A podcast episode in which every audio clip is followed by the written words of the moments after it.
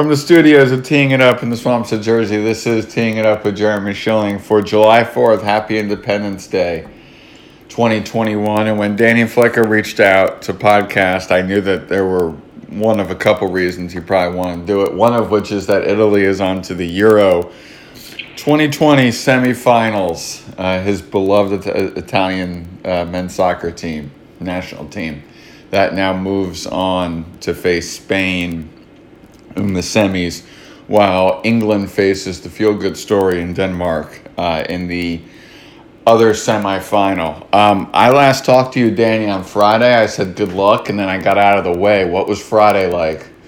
It was an uh, interesting day. I think there were two, you know, good games that, that happened. Uh, the Spain Switzerland game, um, you know, was at 12 o'clock. That was the first one. Um, you know, Switzerland, hats off to them. They, they played a, a hell of a game. I think that at the end for them, you know, being down a man, having to defend for almost 45 minutes, uh, down one guy, um, out your captain as well. He was suspended for that game. I just think that the exhaustion and emotion from the France game on Monday um, to what happened on Friday for them was just a little bit too much. And Spain just had a little bit more left in the tank um, when it came to, you know, withstanding, you know, the, the pressures of the game and ultimately the penalty kick.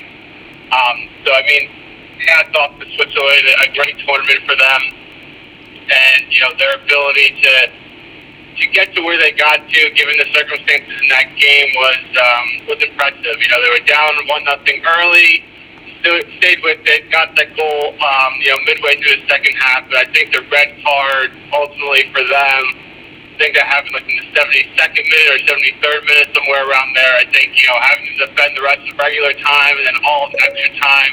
Um, you know, they were fortunate to get to penalty kicks, and I think from there, again, the, the emotion and the, the amount of minutes they played, you know, back to back in those games in extra time was a lot for them to overcome. Um, so, you know, Spain was able to advance uh, on penalty kicks there. And then the, the Italy Belgium game, uh, the first half was was interesting.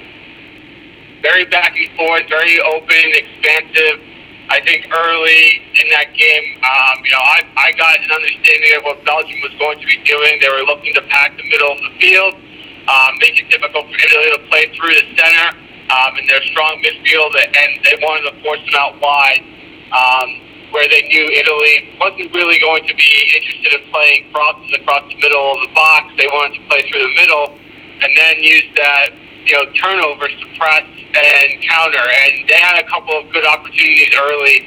Um, you know, they forced a big save uh, at Donnarumma, uh, at De Bruyne shot, um, and they were looking to play on that counter and use the speed and creativity of their front line to expose uh, the back uh, of Italy. Uh, fortunately, uh, you know, for Italy, they were able to get that first goal, um, and then they were able to get that second goal. And personally, I thought you know, once they scored that second goal, I was like, okay, let's just get to halftime. You know, then you can regroup, adjust. You have two nothing. Uh, Belgium really hasn't shown a lot in possession here, and, and you know, if we can get two nothing at halftime, we'll be okay. Uh, but then, you know, they got that penalty kick right before halftime, and Belgium, you know, had some renewed enthusiasm and an opportunity to tie the game, and then from there, things things would change. Um, but thankfully, um, you know, Italy was just uh, able to kind of go back to old school Italy, defend for a little bit, um, you know, counter when they needed to counter. They didn't really need to score a second goal, but it would have been nice. Um, but you know, unfortunately for them, they lost probably their best player of the tournament in Spinazzola. He, you know, tore his Achilles in the 77th minute. So it's going to be interesting to see what they line up with on uh, Tuesday uh, because he's been a really big part of what they've done both defensively and in possession on the left side. So um, a great performance, great game overall. Uh, you know, but obviously for me, a better result. You know, having them move on to the semis where they'll play Spain. You know, that's what I was going to ask you about. Um, you know, torn Achilles are not something you can play through, obviously. And when you look at what you're facing now, which is a, a Spanish team um, that is, you know, always highly highly powerful, and, and we'll get to them and and also England and Denmark.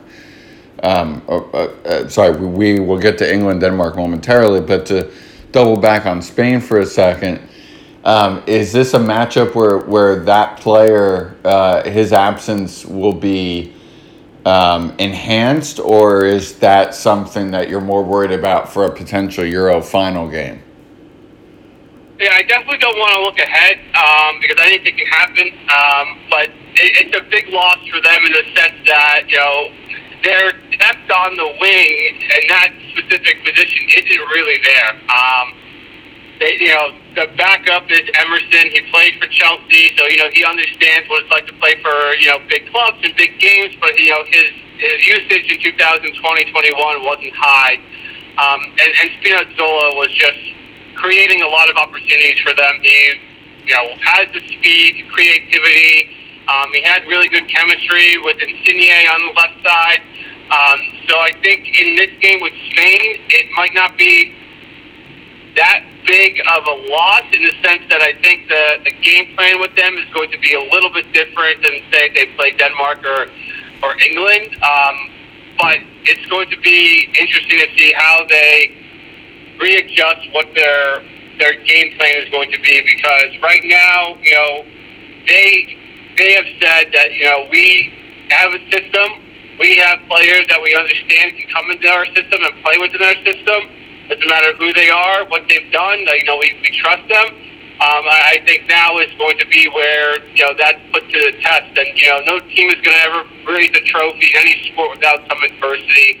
Um, you know we've seen it numerous times in numerous sports where your top guy or one of your top guys goes down, and you have to readjust and hope the next man up can provide some of that stability and um, you know productivity and it goes for a year. And I think for Italy, this game with Spain, um, you know, they've been a thorn in their side for numerous tournaments. Um, this is the most played matchup in Euro history. Uh, this is the seventh time they've gone up against each other. But the interesting thing I take from this matchup is that it's sort of a change of the guard in a sense of style of play. You know, the way Italy plays isn't too um, far off from the way those dominant Spain teams in the early 2010s played. You know, high pressing, um, looking to turn you over on your side of the field, using possession, um, quick passing. Um, you know, utilizing the chemistry of your team and, and uh, the understanding of the system over you know overall uh, talent. Um, and those Spanish teams were very, very talented. This team, compared to those, is not as talented. I think that's easy to see. Um, I think that the key for Italy in this game is maintaining that possession, keeping things in front of you, and, and taking shots. I think the Spanish defense is a little weak.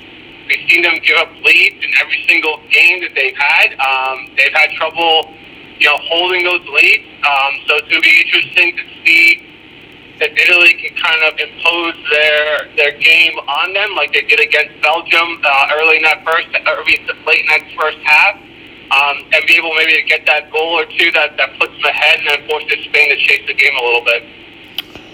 Let's go to, to Italy, Denmark. Sorry, to um, England, Denmark here for a second as Danny Flecker joins us on teeing it up. You have an English team that has an entire country riding on them um, in a way that I don't think us in America can fully understand the, the pressure that English soccer is. Chris Fowler, who's covering Wimbledon for ESPN, um, you know, put out a video uh, yesterday showing how expansive the newspaper coverage of this is and, and showing how detailed it is down to formations and sets and all kinds of different things. This is a huge moment. And then you have Denmark who has rid, uh, sorry, rode this momentum of let's win it for that player who unfortunately had that nearly tragic incident and thankfully is is alive and looked like he's going to be okay um, in their opening match um, last week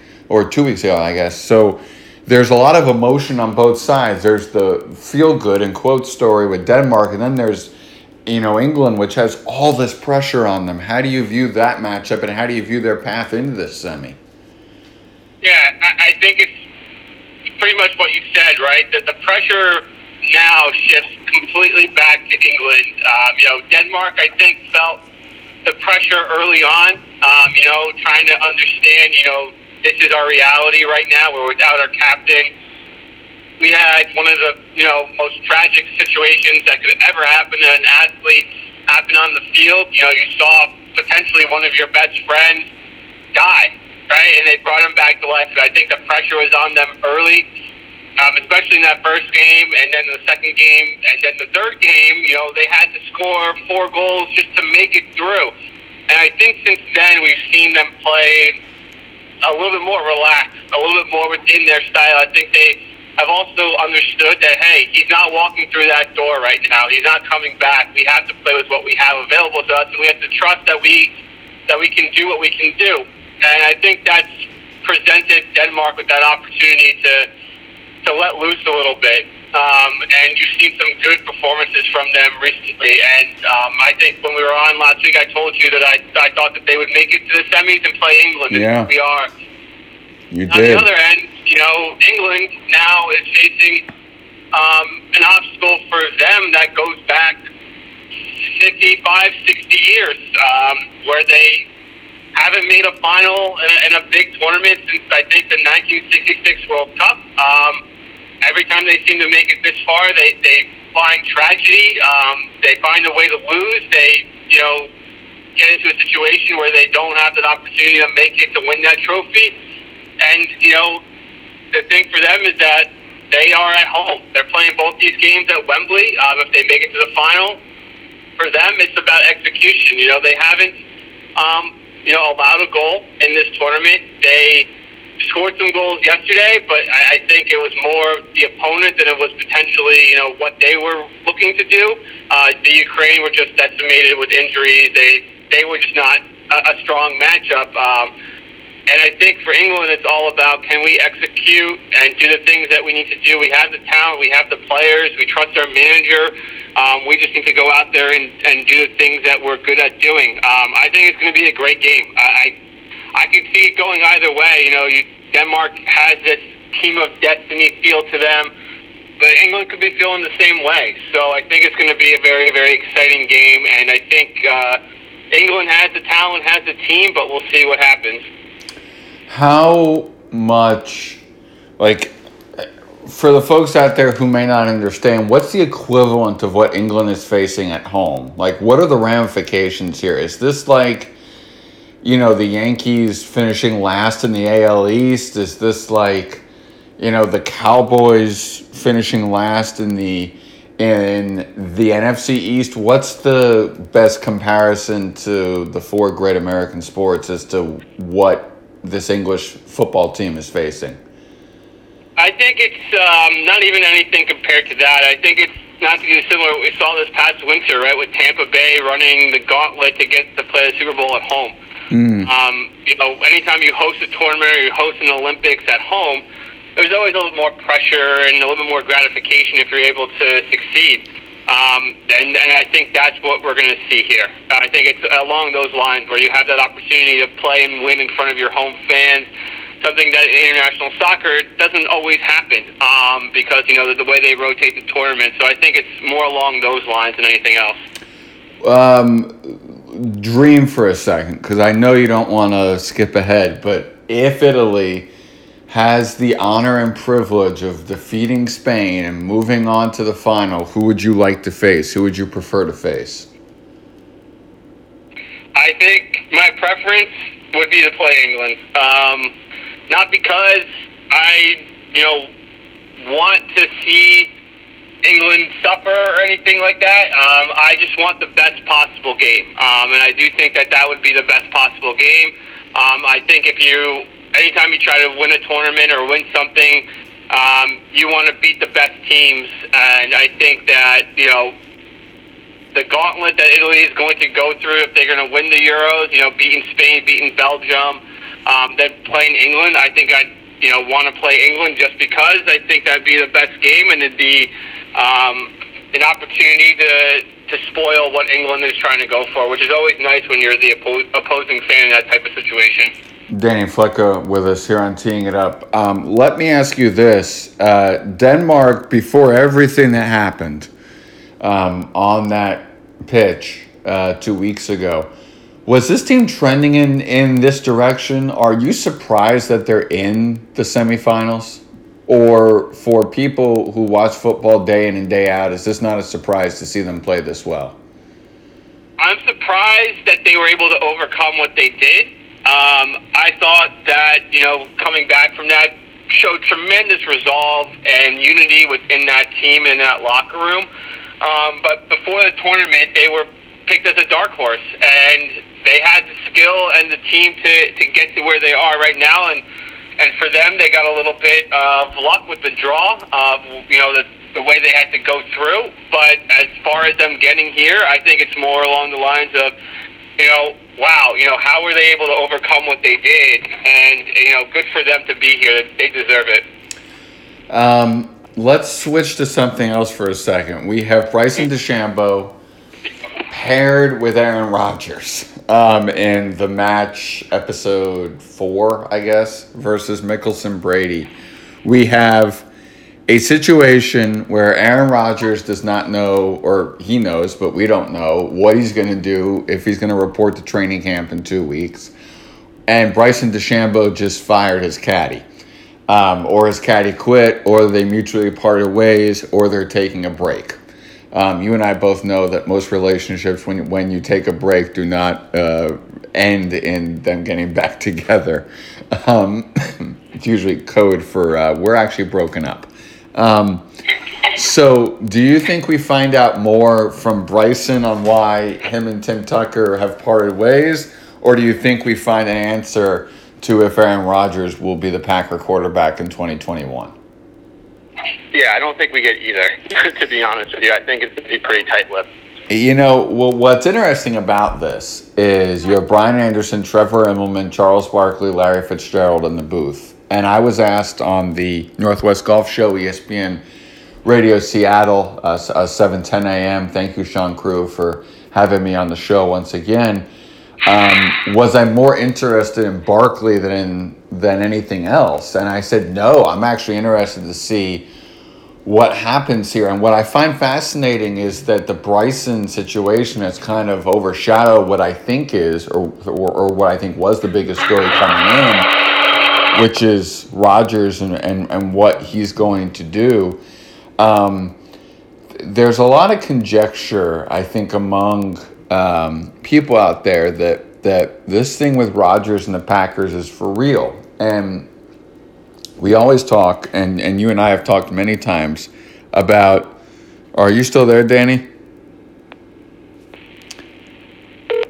Danny is not there. Um, Okay. Uh, shoot. Okay.